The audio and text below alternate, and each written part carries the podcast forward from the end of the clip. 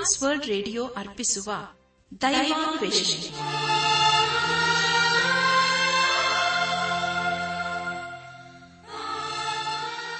ಒಲಮೆಯ ಶ್ರೋತೃ ಬಾಂಧವರೇ ಸೋಮವಾರದಿಂದ ಶುಕ್ರವಾರದವರೆಗೆ ಪ್ರಸಾರ ಮಾಡುವ ದೈವಾನ್ವೇಷಣೆ ಎಂಬ ಆಧ್ಯಾತ್ಮಿಕ ಕಾರ್ಯಕ್ರಮದಲ್ಲಿ ಪಾಲ್ಗೊಳ್ಳಲು ನಿಮ್ಮೆಲ್ಲರನ್ನು ಸಂತೋಷದಿಂದ ಆಹ್ವಾನಿಸುತ್ತೇವೆ. ದೈವಾನ್ವೇಷಣೆ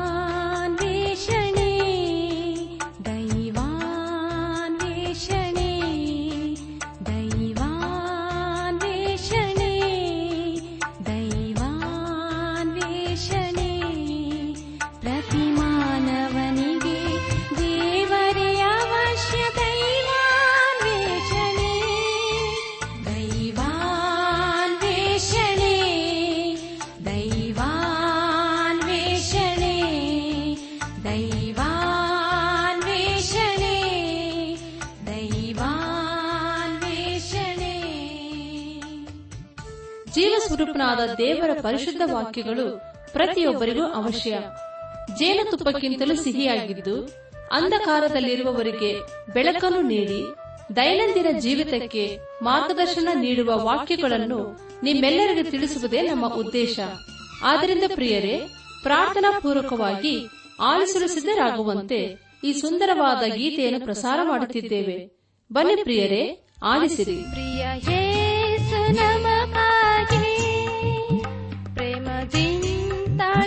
ಶ್ರಮವು ಸೃಷ್ಟಿಸಿ ಕಲ್ವಾರಿ ಗುಡ್ಡವ ಕಣ್ಣೀರು ಮಿಶ್ರ ರಕ್ತವು ಸೃಷ್ಟಿಸಿ ಕಲ್ವಾರಿ ಗುಡ್ಡವ ಕಣ್ಣೀರು ಮಿಶ್ರ ರಕ್ತವು ಪ್ರಿಯ ಯೇಸು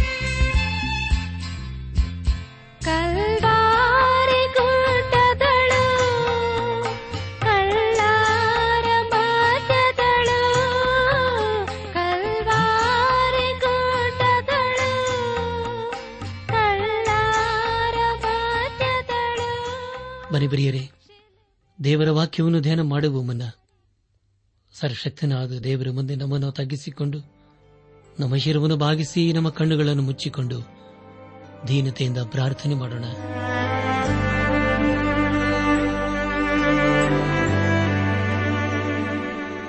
ಗೋಪರ ಲೋಕಗಳ ಒಡೆಯನೆ, ಎಲ್ಲ ಆಶೀರ್ವಾದಗಳ ಮೂಲ ಕಾರಣನೆ, ಯುಗ ಯುಗಗಳಲ್ಲಿ ಜೀವಿಸುವ ದೇವಾದ ದೇವನೇ ನಿನಗೆ ಸ್ತೋತ್ರಪ್ಪ. ಕರ್ತನೆ ದೇವಾದ ದೇವನೇ ಈ ದಿನ ವಿಶೇಷವಾಗಿ ಕಷ್ಟದಲ್ಲಿ, ಸಮಸ್ಯೆಗಳಲ್ಲಿ, ಅನಾರೋಗ್ಯದಲ್ಲಿ ಇರುವವರನ್ನು ದೇವ, ನಿನ್ನ ಕೃಪಾಸನದ ಬಳಿಗೆ ನಾವು ತರ್ತೇವಪ್ಪ. ಕರ್ತ, ನೀನೇ ಅವರನ್ನು ಕರುಣಿಸಿ, ಅವರಿಗೆ ಬೇಕಾದಂಥ ಪರಿಹಾರ, ಸಹಾಯ ಆರೋಗ್ಯನ ದಯಪಾಲಿಸಪ್ಪ. ಕರ್ತನೆ, ಒಬ್ಬೊಬ್ಬರ ಜೀವಿತದಲ್ಲಿ ದೇವ, ನೀನೇ ಇಮ್ಮಾನವಿಲ್ಲನಾಗಿದ್ದುಕೊಂಡು ನೀನೇ ಮುನ್ನಡೆಸಪ್ಪ. ನಾವೆಲ್ಲರ ಆತ್ಮೀಕ ರೀತಿಯಲ್ಲಿ ನಿನ್ನವರಾಗಿ ಜೀವಿಸುತ್ತ ಒಂದು ದಿವಸ ನಾವೆಲ್ಲರೂ ನಿನ್ನ ಮಹಿಮೇಲೆ ಕಂಡು ಬರಲು ಕೃಪೆ ತೋರಿಸು. ಎಲ್ಲ ಘನಮಾನ ಮಹಿಮೆ ನೀನು ಮಾತ್ರ ಸಲ್ಲುವುದಾಗಲಿ. ನಮ್ಮ ಪ್ರಾರ್ಥನೆ ಸ್ತೋತ್ರಗಳನ್ನು ಏಸುವಿಗಾಗಿ ಕೇಳು ತಂದೆಯೇ. ಆಮೇನ್.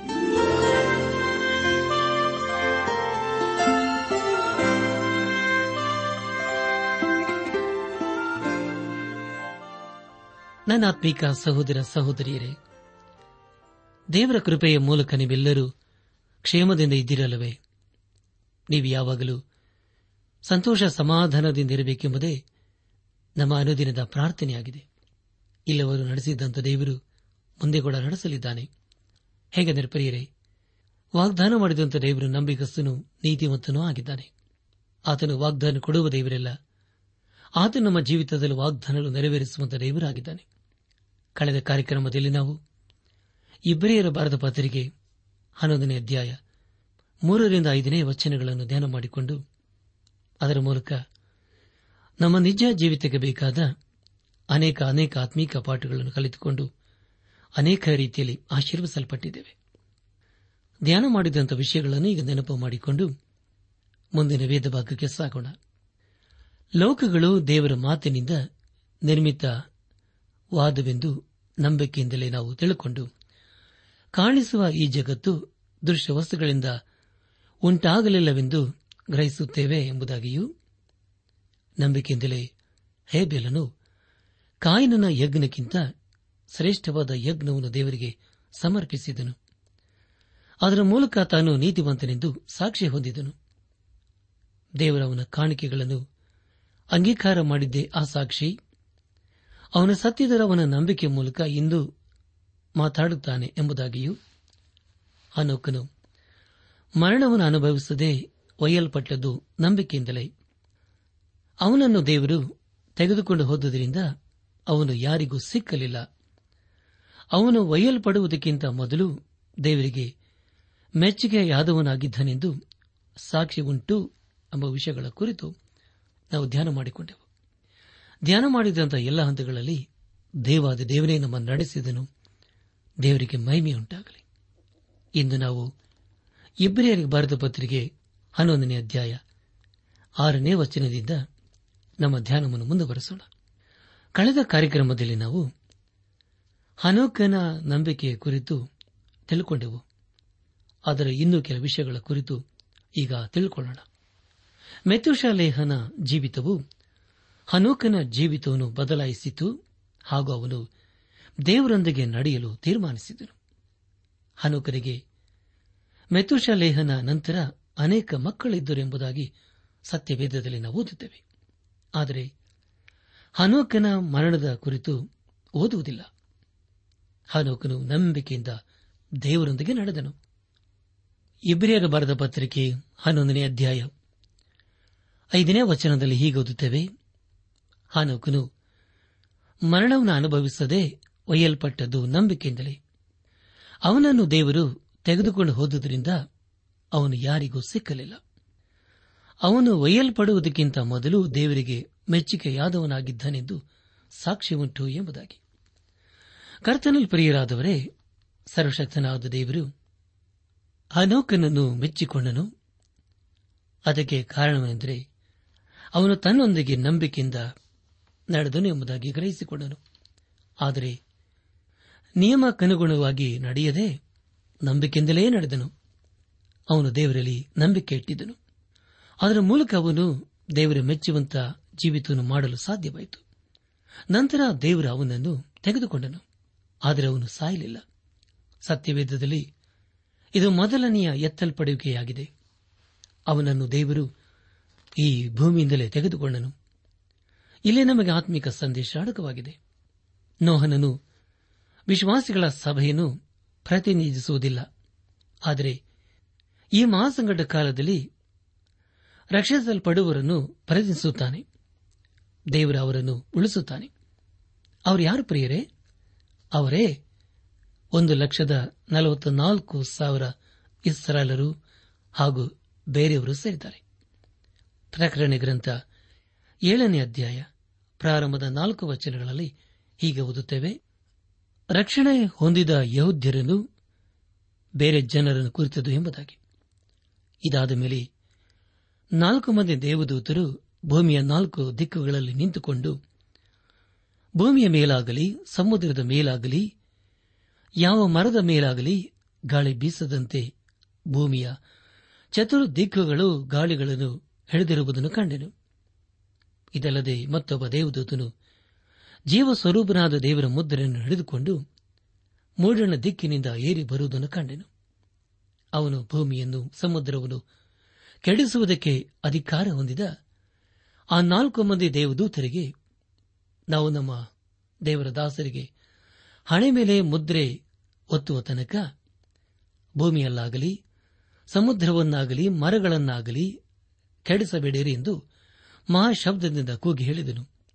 ಮುದ್ರೆ ಹೊತ್ತಿಸಿಕೊಂಡವರ ಸಂಖ್ಯೆಯು ಪ್ರಸಿದ್ಧವಾದಾಗ ನಾನು ಕೇಳಿದೆನು ಇಸ್ರಾಯೇಲರ ಪ್ರತಿಯೊಂದು ಕುಲಕ್ಕೆ ಸೇರಿದವರು ಒತ್ತಿಸಿಕೊಂಡರು. ಅವರ ಸಂಖ್ಯೆ ಒಂದು ಲಕ್ಷ ನಲವತ್ನಾಲ್ಕು ಸಾವಿರ ಮಂದಿ ಎಂಬುದಾಗಿ. ನನಾತ್ಮಿಕ ಸಹೋದರ ಸಹೋದರಿಯರೇ, ಇಲ್ಲಿ ಓದಿಕೊಂಡ ಜನರು ನೋಹನನಿಗೆ ಹೋಲಿಕೆಯಾಗಿದ್ದಾರೆ. ಆದರೆ ದೇವರು ವಿಶ್ವಾಸಿಗಳ ವಿಷಯದಲ್ಲಿ ಪ್ರಕರಣ ಗ್ರಂಥ ಮೂರನೇ ಅಧ್ಯಾಯ ಹತ್ತನೇ ವಚನದಲ್ಲಿ ಹೀಗೆ ಓದುತ್ತೇವೆ, ನೀನು ನನ್ನ ಸಹನ ವಾಕ್ಯವನ್ನು ಕಾಪಾಡಿದ್ದರಿಂದ ಭೂನಿವಾಸಿಗಳನ್ನು ಪರೀಕ್ಷಿಸುವುದಕ್ಕಾಗಿ ಲೋಕದ ಮೇಲೆಲ್ಲ ಬರುವುದಕ್ಕಿರುವ ಶೋಧನೆಯ ಸಮಯದಲ್ಲಿ ನಿನ್ನನ್ನು ತಪ್ಪಿಸಿ ಕಾಪಾಡುವೆನು ಎಂಬುದಾಗಿ. ಪ್ರಿಯ ದೇವ್ ಜನರೇ, ಹನೋಕನು ವಿಶ್ವಾಸಿಗಳ ಸಭೆಗೆ ಹೋಲಿಕೆಯಾಗಿದ್ದಾನೆ. ಹನೋಕನು ಜಲಪ್ರಳಯದ ಅನುಭವವನ್ನು ಕಾಣಲಿಲ್ಲ. ಅವನು ಆ ನಾವಿಯಲ್ಲಿ ಇರಲೇ ಇಲ್ಲ. ಒಂದು ವೇಳೆ ದೇವರು ಅಂದುಕೊಂಡಿದ್ದರೆ ಅವನನ್ನು ಆ ನಾವಿಯಲ್ಲಿ ಇರಿಸುತ್ತಿದ್ದನು. ಆದರೆ ದೇವರು ಹಾಗೆ ಮಾಡಲಿಲ್ಲ. ಜಲಪ್ರಳಯದಲ್ಲಿ ಅವನನ್ನು ದೇವರು ಭದ್ರವಾದ ಸ್ಥಳದಲ್ಲಿ ಇರಿಸಬಹುದಿತ್ತು. ಆದರೆ ದೇವರು ಅವನನ್ನು ಈ ಲೋಕದಿಂದಲೇ ತೆಗೆದುಕೊಂಡನು. ಅನುಕನು ವಿಶ್ವಾಸಗಳ ಸಭೆಯನ್ನು ಪ್ರತಿನಿಧಿಸುತ್ತಾನೆ. ಸರ್ವಶಕ್ತನಾದ ದೇವರು ಪ್ರತಿದಿನ ಅನೂಕನ ಮನೆಗೆ ಬರುತ್ತಿದ್ದಿರಬಹುದು ಹಾಗೂ ದೇವರೊಂದಿಗೆ ಅವನು ನಡೆಯುತ್ತಿದ್ದಿರಬಹುದು. ಅಪೋಸನದ ಪೌಲನ್ನು ಥೆಸಲೋನಿಕ ಸಭೆಗೆ ಬರೆದ ಮೊದಲನೇ ಪತ್ರಿಕೆ, ನಾಲ್ಕನೇ ಅಧ್ಯಾಯ, ಹದಿನಾರು ಹಾಗೂ ಹದಿನೇಳನೇ ವಚನಗಳಲ್ಲಿ ಹೀಗೆ ಬರೆಯುತ್ತಾನೆ. ಕರ್ತನು ತಾನೇ ಆಜ್ಞಾ ಘೋಷದೊಡನೆಯೂ ಪ್ರಧಾನ ದೂತನ ಶಬ್ದದೊಡನೆಯೂ, ದೇವರ ತುತ್ತರಿ ಧ್ವನಿಯೊಡನೆಯೂ ಆಕಾಶದಿಂದ ಇಳಿದು ಬರುವನು. ಆಗ ಕ್ರಿಸ್ತನಲ್ಲಿರುವ ಸತ್ತವರು ಮೊದಲು ಎದ್ದು ಬರುವರು. ಆಮೇಲೆ ಜೀವದಿಂದುಳಿದಿರುವ ನಾವು ಅಂತರಿಕ್ಷದಲ್ಲಿ ಕರ್ತನನ್ನು ಎದುರುಗೊಳ್ಳುವುದಕ್ಕಾಗಿ ಅವರ ಸಂಗಡಲೇ ಮೇಘ ವಾಹನರಾಗಿ ಪಕ್ಕನೆ ಒಯ್ಯಲ್ಪಡುವೆವು. ಹೀಗಾಗಿ ನಾವು ಸದಾಕಾಲವು ಕರ್ತನ ಜೊತೆಯಲ್ಲಿರುವೆವು ಎಂಬುದಾಗಿ. ನನಾತ್ಮಿಕ ಸಹೋದರ ಸಹೋದರಿಯರೇ, ನಾವು ಕ್ರಿಸ್ತನೊಂದಿಗೆ ಸದಾ ಇರುವವರು. ದೇವರಿಗೆ ಸ್ತೋತ್ರವಾಗಲಿ. ನಮ್ಮ ಧ್ಯಾನವನ್ನು ಮುಂದುವರೆಸಿ ಇಬ್ಬರಿಯರು ಬರೆದ ಪತ್ರಿಕೆ ಹನ್ನೊಂದನೇ ಅಧ್ಯಾಯ ಆರನೇ ವಚನವನ್ನು ಓದುವಾಗ, ಆದರೆ ನಂಬಿಕೆ ಇಲ್ಲದೆ ದೇವರನ್ನು ಮೆಚ್ಚಿಸುವುದು ಅಸಾಧ್ಯ. ದೇವರ ಬಳಗೆ ಬರುವವನು ದೇವರು ಇದ್ದಾನೆ ಮತ್ತು ತನ್ನನ್ನು ಹುಡುಕುವರಿಗೆ ಪ್ರತಿಫಲವನ್ನು ಕೊಡುತ್ತಾನೆ ಎಂದು ನಂಬುವುದು ಅವಶ್ಯ ಎಂಬುದಾಗಿ. ಕರ್ತನ ಪ್ರಿಯರಾದವರೇ, ನಿಮಗಾಗಿ ಮತ್ತೊಂದು ಸಾರಿ ಓದನೆ ದಯಮಾಡಿ ಕೇಳಿಸಿಕೊಳ್ಳ್ರಿ. ಹನ್ನೊಂದನೇ ಅಧ್ಯಾಯ ಆರನೇ ವಚನ. ಆದರೆ ನಂಬಿಕೆ ಇಲ್ಲದೆ ದೇವರನ್ನು ಮೆಚ್ಚಿಸುವುದು ಅಸಾಧ್ಯ.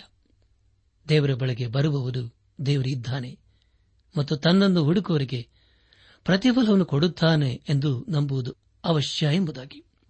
ಪ್ರೇರಿ ನಂಬಿಕೆಯಿಲ್ಲದೆ ದೇವರನ್ನು ಮೆಚ್ಚಿಸುವುದು ಅಸಾಧ್ಯ. ಹನೋಕನು ದೇವರನ್ನು ಮೆಚ್ಚಿಸಿದನು. ಅದನ್ನು ಹೇಗೆ ಮಾಡಿದನು?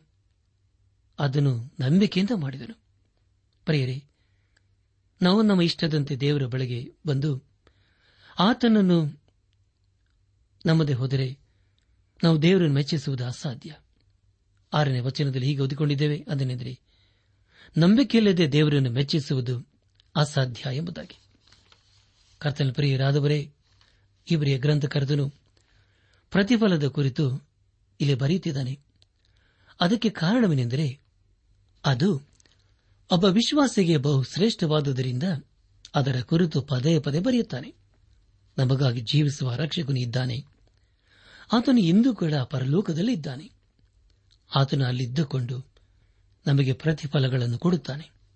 ಆದರೆ ರಕ್ಷಣೆ ಎಂಬ ವಿಷಯ ಅದು ಪ್ರತಿಫಲವಲ್ಲ, ಅದು ಉಚಿತವಾದಂತಹ ಕೊಡುಗೆಯಾಗಿದೆ. ರಕ್ಷಣೆಯು ಅದು ನಂಬಿಕೆಯಿಂದ ಬರುತ್ತದೆ. ಯೇಸು ಕ್ರಿಸ್ತನಲ್ಲಿ ನಂಬಿಕೆಯಿಂದ ನಡೆಯುವಾಗ ಖಂಡಿತ ಅದನ್ನು ಹೊಂದಿಕೊಳ್ಳುತ್ತೇವೆ ಹನೋಕನು ನಂಬಿಕೆಯಿಂದ ದೇವರೊಂದಿಗೆ ನಡೆದನು. ದೇವರಿಗೆ ಸ್ತೋತ್ರವಾಗಲಿ. ಈಗ ನಾವು ನೋಹನನ ನಂಬಿಕೆ ಕುರಿತು ತಿಳ್ಕೊಳ್ಳೋಣ. ಇಬ್ರಿಯರ ಬಾರದ ಪತ್ರಿಕೆ ಹನ್ನೊಂದನೇ ಅಧ್ಯಾಯ ಏಳನೇ ವಚನವನ್ನು ಓದುವಾಗ ನಂಬಿಕೆಯಿಂದಲೇ ನೋಹನು ಅದುವರೆಗೆ ಕಾಣದಿದ್ದ ಸಂಗತಿಗಳ ವಿಷಯವಾಗಿ ದೈವೋಕ್ತಿಯನ್ನು ಹೊಂದಿ ಭಯಭಕ್ತಿಯುಳ್ಳವನಾಗಿ ತನ್ನ ಮನೆಯವರ ಸಂರಕ್ಷಣೆಗೋಸ್ಕರ ನಾವಿಯನ್ನು ಕಟ್ಟಿ ಸಿದ್ಧ ಮಾಡಿದನು ಅದರಿಂದ ಅವನು ಲೋಕದವರನ್ನು ದಂಡನೆಗೆ ಪಾತ್ರರೆಂದು ನಿರ್ಣಯಿಸಿಕೊಂಡು ನಂಬಿಕೆಯ ಫಲವಾದ ನೀತಿಗೆ ಬಾಧ್ಯನಾದನು ಎಂಬುದಾಗಿ. ಕರ್ತಲ್ ಪ್ರಿಯರಾದವರೇ, ಹೇಬೇಲನು ನಂಬಿಕೆಯ ಹಾದಿಯನ್ನು ತೋರಿಸಿದನು. ಹನೋಕನು ನಂಬಿಕೆಯಿಂದ ದೇವರೊಂದಿಗೆ ನಡೆದನು. ಈಗ ನೋಹನು ನಂಬಿಕೆಗೆ ಸಾಕ್ಷಿಯಾಗಿದ್ದಾನೆ. ಏಳಿನ ವಚನದಲ್ಲಿ ಹೀಗೆ ಓದಿಕೊಂಡಿದ್ದೇವೆ, ಅದನೆಂದರೆ, ನಂಬಿಕೆಯಿಂದಲೇ ನೋಹನು ಅದುವರೆಗೆ ಕಾಣದಿದ್ದ ಸಂಗತಿಗಳ ವಿಷಯವಾಗಿ ದೈವೋಕ್ತಿಯನ್ನು ಹೊಂದಿ ಭಯಭಕ್ತಿ ಉಳ್ಳವನಾಗಿ ತನ್ನ ಮನೆಯವರ ಸಂರಕ್ಷಣೆಗೋಸ್ಕರ ನಾವಿನ ಕಟ್ಟಿ ಸಿದ್ಧ ಮಾಡಿದನು. ಅದರಿಂದ ಅವನು ಲೋಕದವರನ್ನು ದಂಡನೆಗೆ ಪಾತ್ರರೆಂದು ನಿರ್ಣಯಿಸಿಕೊಂಡು ನಂಬಿಕೆಯ ಫಲವಾದ ನೀತಿಗೆ ಬಾಧ್ಯನಾದನು ಎಂಬುದಾಗಿ. ಪ್ರಿಯರೇ, ಅನೇಕರು ಹೇಳುತ್ತಾರೆ ಅದನೆಂದರೆ, ನೋಹನು ನೂರ ಇಪ್ಪತ್ತು ವರ್ಷ ದೇವರ ಕುರಿತು ಬೋಧಿಸಿದನು ಎಂಬುದಾಗಿ. ಆದರೆ ಯಾರೂ ಕೂಡ ತಮ್ಮ ಜೀವಿತವನ್ನು ಹೊಸ ಜೀವಿತಕ್ಕೆ ನಡೆಸಿಕೊಳ್ಳಲಿಲ್ಲ ಎಂಬುದಾಗಿ. ಆದರೆ ಅದು ಸರಿಯಲ್ಲ. ಅಂದು ಅವನು ಬಾಬೇಲಿನಲ್ಲಿ ಯಾರನ್ನು ಕೂಡ ದೇವರಿಗಾಗಿ ಗೆಲ್ಲಲಿಲ್ಲ. ಅದು ಸತ್ಯ. ಆದರೆ ತನ್ನ ಸ್ವಂತ ಕುಟುಂಬವನ್ನು ಗೆದ್ದುಕೊಂಡನು. ಅದು ನಿಜವಾಗಿಯೂ ಶ್ರೇಷ್ಠವಾದಂಥ ಸಂಗತಿಯಾಗಿದೆ. ಹಳೆ ಒಡಂಬಡಿಕೆಯಲ್ಲಿ ನೋಹನನ್ನು ಕುರಿತು ಪ್ರಸ್ತಾಪಿಸಲಾಗಿದೆ. ಆದಿಕಾಂಡ ಆರನೇ ಅಧ್ಯಾಯ ಐದನೇ ವಚನದಲ್ಲಿ ಹೀಗೊತ್ತೇವೆ ಮನುಷ್ಯರ ಕೆಟ್ಟತನವು ಭೂಮಿ ಮೇಲೆ ಹೆಚ್ಚಾಗಿರುವುದನ್ನು, ಅವರ ಹೃದಯದಲ್ಲಿ ಯೋಚಿಸುವುದೆಲ್ಲವೂ ಯಾವಾಗಲೂ ಬರೀ ಕೆಟ್ಟದ್ದಾಗಿರುವುದನ್ನು ಯೋಹವನ್ನು ನೋಡಿ ತಾನು ಭೂಮಿ ಮೇಲೆ ಮನುಷ್ಯರನ್ನು ಉಂಟು ಮಾಡಿದ್ದಕ್ಕೆ ಪಶ್ಚಾತ್ತಾಪಪಟ್ಟು ತನ್ನ ಹೃದಯದಲ್ಲಿ ನೊಂದುಕೊಂಡನು ಎಂಬುದಾಗಿ. ಪ್ರಿಯ ದೇವ್ ಜನರೇ ಇದು ಮಾನವರ ವಿಷಯದಲ್ಲಿ ಹೇಳುವ ವಿಷಾದಕರವಾದಂತಹ ಸಂಗತಿಯಾಗಿದೆ. ಮಾನವನು ಏದೇನ್ ತೋಟದಿಂದ ಹೊರ ಬಂದ ಮೇಲೆ ಅವನು ದೇವರಿಂದ ಬಹುದೂರ ಹೋದನು. ಆದರೆ ಅಂತಹ ಸಮಯದಲ್ಲಿ ಒಬ್ಬ ವ್ಯಕ್ತಿ ದೇವರಿಗಾಗಿ ಜೀವಿಸುತ್ತಾ ಇದ್ದನು. ಆದಿಕಾಂಡ ಆರನೇ ಅಧ್ಯಾಯ ಒಂಬತ್ತನೇ ವಚನದಲ್ಲಿ ಹೀಗೊತ್ತಿದ್ದೇವೆ ನೋಹನ ಚರಿತ್ರೆಯು ನೋಹನು ನೀತಿವಂತನು ತನ್ನ ಕಾಲದವರಲ್ಲಿ ತಪ್ಪಿಲ್ಲದವನು ಆಗಿದ್ದನು. ಅವನು ದೇವರೊಂದಿಗೆ ಅನ್ಯೋನ್ಯವಾಗಿ ನಡೆದುಕೊಂಡನು ಎಂಬುದಾಗಿ. ಪ್ರಿಯ ದೇವ್ ಜನರೇ ನೋಹನು ಒಳ್ಳೆಯವನು, ದೇವರಿಗೆ ಕೊಡುವುದನ್ನು ಕೊಡುತ್ತಿದ್ದನು ಒಳ್ಳೆಯ ಕಾರ್ಯಗಳನ್ನು ಮಾಡುತ್ತಿದ್ದನು. ಅದೇ ಸಮಯದಲ್ಲಿ ಅವನು ದೇವರೊಂದಿಗೆ ನಡೆಯುತ್ತಿದ್ದನು. ಅವನು ದೇವರೊಂದಿಗೆ ಹೇಗೆ ನಡೆಯುತ್ತಿದ್ದನು? ಅವನ ನಂಬಿಕೆಯಿಂದ ದೇವರೊಂದಿಗೆ ನಡೆಯುತ್ತಿದ್ದನು. ಹಾಗೂ ಅದುವರೆಗೆ ಕಾಣದಿದ್ದ ಸಂಗತಿಗಳ ವಿಷಯವಾಗಿ ದೈವೋಕ್ತಿಯನ್ನು ಹೊಂದಿ ಭಯಭಕ್ತಿಯುಳ್ಳವನಾಗಿ ತನ್ನ ಮನೆಯವರ ಸಂರಕ್ಷಣೆಗೋಸ್ಕರ ನಾವೆಂದು ಕಟ್ಟಿದನು. ಕರ್ತನ ಪ್ರಿಯರಾದವರೇ, ಸರ್ವಶಕ್ತನಾದ ದೇವರವನಿಗೆ ನಾನು ಈ ಭೂಮಿಯನ್ನು ಜಲಪ್ರಳಯದಿಂದ ನಾಶ ಮಾಡುತ್ತೇನೆಂದು ಹೇಳಿದಾಗ ಅದನ್ನು ನೋವನ್ನು ನಂಬಿದನು. ಅನೇಕರು ಆ ಮಾತನ್ನು ನಂಬಲಿಲ್ಲ. ಅದಕ್ಕೆ ಕಾರಣವೇನೆಂದರೆ ಅಲ್ಲಿವರೆಗೆ ಭೂಮಿ ಮೇಲೆ ಮಳೆ ಬಿದ್ದಿರಲಿಲ್ಲ. ಆದರೆ ಒಣ ನೆಲದ ಮೇಲೆ ನೋಹನು ನಾವಿನ್ನು ಕಟ್ಟಿದನು. ಅದನ್ನು ಹೇಗೆ ಕಟ್ಟಬೇಕು ಎಂಬುದಾಗಿ ದೇವರು ನೋಹನಿಗೆ ಹೇಳಿಕೊಟ್ಟಿದನು. ಆದಿಕಾಂಡ ಆರನೇ ಅಧ್ಯಾಯ ಹದಿನಾರನೇ ವಚನದಲ್ಲಿ ಹೀಗೊತ್ತಿದ್ದೇವೆ ಅದರ ಛಾವಣಿಯ ಕೆಳಗೆ ಸುತ್ತಲೂ ಒಂದು ಮಳ ಎತ್ತರದ ಬೆಳಕು ಖಂಡಿಯನ್ನು ಮಾಡಬೇಕು. ಪಕ್ಕದಲ್ಲಿ ಬಾಗಿಲು ನೆಡಬೇಕು. ನಾವಿಲ್ಲಿ ಒಂದರ ಮೇಲೆ ಒಂದಾಗಿ ಮೂರು ಅಂತಸ್ತುಗಳನ್ನು ಮಾಡಬೇಕು ಎಂಬುದಾಗಿ. ಪ್ರಿಯ ದೇವ್ ಜನರೇ ತಂದೆ ಹೇಳಿದ ಹಾಗೆ ನೋಹನನ ಮೂವರು ಮಕ್ಕಳು ಮಾಡಿ ತೋರಿಸಿದರು. ದೇವರು ನೋಹನನಿಗೆ ಪ್ರಳಯದ ಕುರಿತು ಹೇಳಿ ಎಚ್ಚರಿಸಿದನು. ತಮ್ಮ ತಂದೆಯು ಯಾವಾಗಲೂ ದೇವರಿಗಾಗಿ ಜೀವಿಸುವನು ಎಂಬುದಾಗಿ ನೋಹನನ ಮಕ್ಕಳಿಗೆ ಚೆನ್ನಾಗಿ ತಿಳಿದಿತ್ತು. ಅವರು ತಮ್ಮ ತಂದೆಗೆ ಎಲ್ಲಾ ರೀತಿಯಲ್ಲಿ ಸಹಾಯ ಮಾಡುತ್ತಿದ್ದರು. ಅದಕ್ಕೆ ಕಾರಣವೇನೆಂದರೆ ನೋಹನನು ದೇವರಿಗೆ ಸಾಕ್ಷಿಯಾಗಿ ಜೀವಿಸುತ್ತಾ ಇದ್ದನು. ದೇವರಿಗೆ ಸ್ತೋತ್ರವಾಗಲಿ. ಹಾಗಾದರೆ ಪ್ರಿಯರೇ, ನಮ್ಮ ಮಕ್ಕಳು ನಮ್ಮ ವಿಷಯದಲ್ಲಿ ಹಾಗೆ ಸಾಕ್ಷಿ ಕೊಡಲು ಸಾಧ್ಯವೋ? ಇಲ್ಲಿ ಇಬ್ರಿಯ ಗ್ರಂಥಕರ್ತನು ಬರೆಯುವುದೇನೆಂದರೆ, ಮೊದಲು ನಾವು ನಮ್ಮ ಮನೆಯಲ್ಲಿ ಅಥವಾ ನಮ್ಮ ಕುಟುಂಬದಲ್ಲಿ ಸಾಕ್ಷಿಯಾಗಿರಬೇಕು ಎಂಬುದಾಗಿ. ನಮ್ಮ ಜೀವಿತವು ದೇವರ ದೃಷ್ಟಿಯಲ್ಲಿ ಯೋಗ್ಯವಾಗಿ ಕಂಡುಬರಬೇಕು. ಇನ್ನು ಮುಂದೆ ನಾವು ಅಬ್ರಾಮ ಹಾಗೂ ಸಾರಳ ನಂಬಿಕೆ ಕುರಿತು ತಿಳಿದುಕೊಳ್ಳಲಿದ್ದೇವೆ. ಈಗ ನಾವು ಅಬ್ರಾಹ್ಮನ ವಿಷಯಕ್ಕೆ ಬರೋಣ. ಅವನು ನಂಬಿಕೆಯ ವಿಷಯದಲ್ಲಿ ಹೆಸರುಗೊಂಡಂತಹ ವ್ಯಕ್ತಿ ಎಂಬುದಾಗಿ ತಿಳಿದುಕೊಳ್ಳುತ್ತೇವೆ ಅವನು ದೇವರ ವಾಕ್ಯದಲ್ಲಿ ನಂಬಿಕೆಯ ಮನುಷ್ಯನೆಂದು ಗುರುತಿಸಿಕೊಂಡಿದ್ದಾನೆ. ಅಪಸನದ ಪೌಲನು ರೋಮಾಪುರ ಸಭೆಗೆ ಗಲಾತ ಸಭೆಗಳಿಗೆ ನಂಬಿಕೆ ವಿಷಯದಲ್ಲಿ ಬರೆಯುವಾಗ ಉದಾಹರಣೆಗಾಗಿ ಅಬ್ರಾಹ್ಮನನ್ನೇ ತೆಗೆದುಕೊಳ್ಳುತ್ತಾನೆ. ಸುವಾರ್ತೆಗಳಲ್ಲಿ ಕೂಡ ಅವನು ನಂಬಿಕೆಯ ಮನುಷ್ಯನೇ ಎಂಬುದಾಗಿ ಹೆಸರುಗೊಂಡಿದ್ದಾನೆ. ಯೋಹಾನ ಬರೆದ ಸುವಾರ್ತೆ ಎಂಟನೇ ಅಧ್ಯಾಯ ಐವತ್ತಾರನೇ ವಚನದಲ್ಲಿ ಹೀಗೆ ಓದುತ್ತವೆ. ಅದೇನೆಂದರೆ, ನಿಮ್ಮ ಮೂಲ ಪುರುಷನಾದ ಅಬ್ರಹಾಮನು ನನ್ನ ದಿನವನ್ನು ತಾನು ನೋಡೇನೆಂದು ಉಲ್ಲಾಸಪಟ್ಟನು. ಅದನ್ನು ನೋಡಿ ಸಂತೋಷಗೊಂಡನು ಅಂದನು ಎಂಬುದಾಗಿ.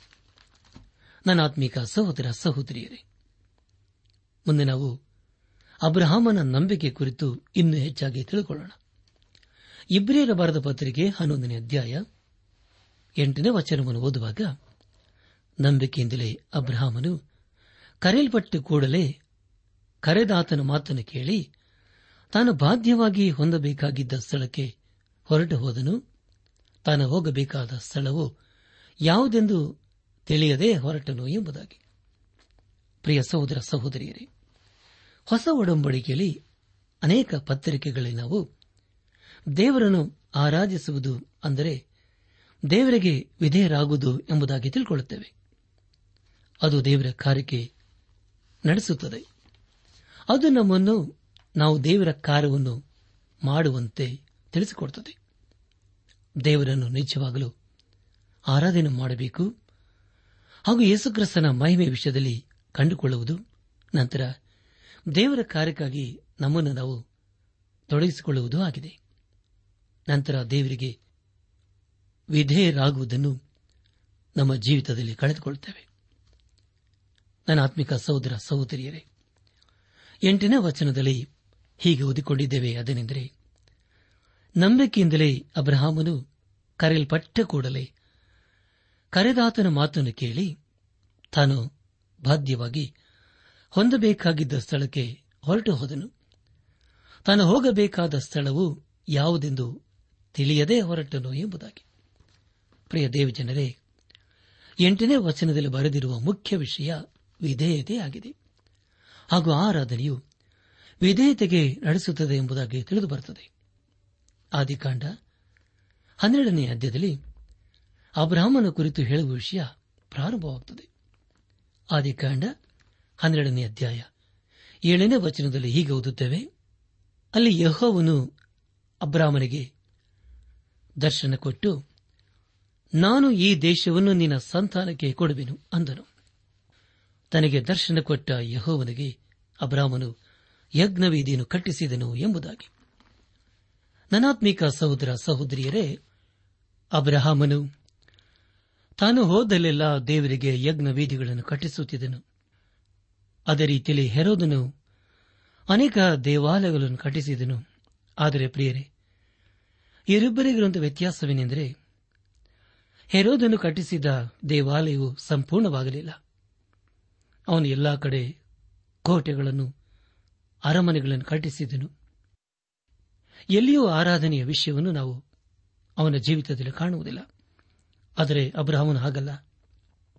ಅವನು ಎಲ್ಲಿ ಹೋದರೂ ದೇವರಿಗೆ ಯಜ್ಞ ವೇದಿಗಳನ್ನು ಕಟ್ಟಿಸುತ್ತಿದ್ದನು. ಅದರ ಮೂಲಕ ದೇವರಿಗೆ ಉಪಕಾರ, ಸ್ತುತಿ ಮಾಡುತ್ತಿದ್ದನು. ಅದೇ ಸಮಯದಲ್ಲಿ ಅವನು ಎಲ್ಲಿ ಹೋದರೂ ದೇವರನ್ನು ಆರಾಧನೆ ಮಾಡುತ್ತಿದ್ದನು. ಅದು ಅವನು ದೇವರಿಗೆ ವಿಧೇನಾಗುವಂತಹ ವಿಷಯದ ಕುರಿತು ದೃಢಪಡಿಸುತ್ತಿತ್ತು. ಅವನು ದೇವರನ್ನು ನಂಬಿಕೆಯಿಂದ ಆರಾಧನೆ ಮಾಡುತ್ತಿದ್ದನು. ಅದೇ ಸಮಯದಲ್ಲಿ ಅವನು ನಂಬಿಕೆಯನ್ನು ದೇವರೊಂದಿಗೆ ನಡೆಯುವುದನ್ನು ಕಲಿತುಕೊಂಡನು. ಇಬ್ಬರಿಯರು ಬರೆದ ಪತ್ರಿಕೆ ಹನ್ನೊಂದನೇ ಅಧ್ಯಾಯ, ಒಂಬತ್ತರಿಂದ ಹನ್ನೊಂದನೇ ವಚನಗಳನ್ನು ಓದುವಾಗ, ನಂಬಿಕೆಯಿಂದಲೇ ಅವನು ವಾಗ್ದತ್ತ ದೇಶಕ್ಕೆ ಬಂದಾಗ, ಅಲ್ಲಿ ಅನ್ಯ ದೇಶದಲ್ಲಿ ಇದ್ದವನಂತೆ ಡೇರೆಗಳಲ್ಲಿ ಇದ್ದುಕೊಂಡು ಪ್ರವಾಸಿಯಾಗಿ ಬದುಕಿದನು. ಅದೇ ವಾಗ್ದಾನಕ್ಕೆ ಸಹಬಾಧ್ಯನಾಗಿದ್ದ ಈಸಾಕನು ಯಾಕೋಬನು ಅವನಂತೆಯೇ ಡೇರೆಗಳಲ್ಲಿ ವಾಸಿಸಿದರು. ಯಾಕೆಂದರೆ ಅವನು ಶಾಶ್ವತವಾದ ಅಸ್ಥಿವಾರಗಳುಳ್ಳ ಪಟ್ಟಣವನಂದರೆ ದೇವರು ಸಂಕಲ್ಪಿಸಿ ನಿರ್ಮಿಸಿದ ಪಟ್ಟಣವನ್ನು ಎದುರು ನೋಡುತ್ತಿದ್ದನು. ಇದಲ್ಲದೆ ಸಾರಳು, ವಾಗ್ದಾನ ಮಾಡಿದ ಆತನನ್ನು ನಂಬತಕ್ಕವನೆಂದೆಣಿಸಿ ತಾನು ಪ್ರಾಯ ಮೆರೆದವಳಾಗಿದ್ದರೂ ನಂಬಿಕೆಯಿಂದಲೇ ಗರ್ಭವತಿಯಾಗುವುದಕ್ಕೆ ಶಕ್ತಿಯನ್ನು ಹೊಂದಿದಳು ಎಂಬುದಾಗಿ. ಕರ್ತನ ಪ್ರಿಯರಾದವರೇ ದೇವರು ಸರಳಗೆ, ಆಕೆ ತೊಂಬತ್ತನೇ ವಯಸ್ಸಿನಲ್ಲೇ ನಿನಗೆ ಮಗನು ಹುಟ್ಟುತ್ತಾನೆ ಎಂಬುದಾಗಿ ಹೇಳಿದಾಗ ಆಕೆ ಅದನ್ನು ಕೇಳಿಸಿಕೊಂಡು ನಕ್ಕಳು. ಅದು ಆಕೆಗೆ ಪ್ರಾರಂಭದಲ್ಲಿ ಹಾಸ್ಯದ ಮಾತಾಗಿ ಕಂಡುಬಂದಿತು. ದೇವರು ಹೇಳಿದ್ದನ್ನು ಒಪ್ಪಿಕೊಳ್ಳುವುದಕ್ಕೆ ಆಕೆಯು ಸಿದ್ಧಳಾಗಿರಲಿಲ್ಲ. ಆದರೆ ದೇವರು ಆಕೆಗೆ, ತಾನು ಹೇಳಿದ್ದನ್ನು ನಂಬುವುದಕ್ಕೆ ಬಲವನ್ನು ಕೊಟ್ಟನು. ಪ್ರಿಯರೇ, ನಮಗೂ ಕೂಡ ಅಂತ ಬಲವು ಬೇಕಲ್ಲವೇ? ಯೇಸುಕ್ರಿಸ್ತನ ಬಳಿಗೆ ದೆವ್ವ ಹಿಡಿದ ವ್ಯಕ್ತಿಯನ್ನು ಕರೆದುಕೊಂಡು ಬಂದ ವಿಷಯ ನಿಮ್ಮೆಲ್ಲರಿಗೂ ಗೊತ್ತಿದೆಯಲ್ಲವೇ? ಮಾರ್ಕನು ಬರೆದ ಸುವಾರ್ತೆ ಒಂಬತ್ತನೇ ಅಧ್ಯಾಯ ಹದಿನೇಳರಿಂದ ಇಪ್ಪತ್ತೇಳನೇ ವಚನಗಳಲ್ಲಿ ಅದರ ವಿಷಯದ ಕುರಿತು ಪ್ರಸ್ತಾಪಿಸಲಾಗಿದೆ. ದಯಮಾಡಿ ಸಮಯ ಮಾಡಿಕೊಂಡು ಈ ವೇದ ವಚನಗಳನ್ನು ಓದಿಕೊಳ್ಳಬೇಕೆಂಬುದಾಗಿ ನಿಮ್ಮನ್ನು ನಾನು ಪ್ರೀತಿಯಿಂದ ಕೇಳಿಕೊಳ್ಳುತ್ತೇನೆ. ಈಗ ಸರಳಗೆ ಒಬ್ಬ ಚಿಕ್ಕ ಮಗನಿದ್ದಾನೆ. ಅವನ ಹೆಸರು ಈ ಸಾಕನು ಇಬ್ಬರಿಯರ ಭಾರತ ಪತ್ರಿಕೆ ಹನ್ನೊಂದನೇ ಅಧ್ಯಾಯ. ಹನ್ನೊಂದನೇ ವಚನದಲ್ಲಿ ಹೀಗೆ ಓದಿಕೊಂಡಿದ್ದೇವೆ. ಅದೇನೆಂದರೆ, ಇದಲ್ಲದೆ ಸಾರಳು ವಾಗ್ದಾನ ಮಾಡಿದ ಆತನನ್ನು ನಂಬತಕ್ಕವಂದೆಣಿಸಿ ತನ್ನ ಪ್ರಾಯ ಮೀರಿದವಳಾಗಿದ್ದರೂ ನಂಬಿಕೆಯಿಂದಲೇ ಗರ್ಭವತಿಯಾಗುವುದಕ್ಕೆ ಶಕ್ತಿಯನ್ನು ಹೊಂದಿದಳು ಎಂಬುದಾಗಿ. ನನ್ನ ಆತ್ಮಿಕ ಸಹೋದರ ಸಹೋದರಿಯರೇ, ಸಾರಳು, ನಂಬಿಕೆಯಲ್ಲಿ ಅಡಕವಾಗಿರುವ ಬಲವನ್ನು ಪ್ರತಿನಿಧಿಸುತ್ತಾಳೆ. ಪ್ರಿಯರೇ, ನಾವು ಕೂಡ. ಯೇಸು ಕ್ರಿಸ್ತನ ನಂಬಿಕೆಯಲ್ಲಿ ಸ್ಥಿರವಾಗಿ ನಿಂತುಕೊಂಡು ಆತನ ಆಶೀರ್ವಾದಕ್ಕೆ ನಾವು ಪಾತ್ರರಾಗೋಣ. ದೇವರ ಸಮಾಧಾನ ನಿಮ್ಮೊಂದಿಗೆ ಸದಾ ಇರಲಿ.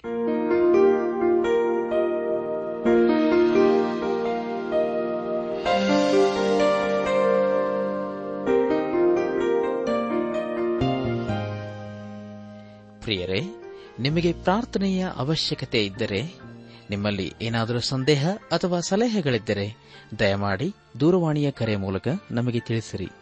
ನಮ್ಮ ಮೊಬೈಲ್ ದೂರವಾಣಿ ಸಂಖ್ಯೆ ಒಂಬತ್ತು ಎಂಟು ನಾಲ್ಕು ಐದು ಆರು ಒಂದು ಆರು ನಾಲ್ಕು ಒಂದು ಎರಡು.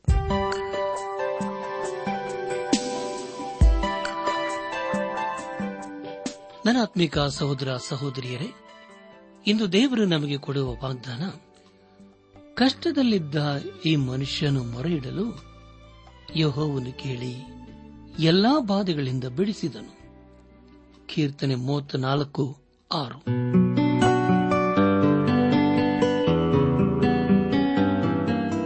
ದೈವಾನ್ ವೇಷಣೆ ಕಾರ್ಯಕ್ರಮ ಹೇಗಿತ್ತು ಪ್ರಿಯರೇ? ದೇವರ ವಾಕ್ಯ ಹಾಗೂ ಸುಮಧುರ ಹಾಡುಗಳನ್ನ ನೀವು ಆಲಿಸಿದ್ದಕ್ಕಾಗಿ ಅಭಿನಂದಿಸುತ್ತೇವೆ. ನಾವು ಪ್ರಸಾರ ಮಾಡುವ ಹಾಡುಗಳು ನಿಮಗೆ ಮೆಚ್ಚುಗೆಯಾದರೆ ನಮಗೆ ತಿಳಿಸಿರಿ. ನಮ್ಮ ಕ್ಯಾಸೆಟ್ ಹಾಗೂ ಹಾಡಿನ ಪುಸ್ತಕ ಬೇಕಾದಲ್ಲಿ ಈ ದಿನವೇ ಪತ್ರ ಬರೆಯಿರಿ ಅಥವಾ ದೂರವಾಣಿ ಸಂಖ್ಯೆಗೆ ಕರೆ ಮಾಡಿ.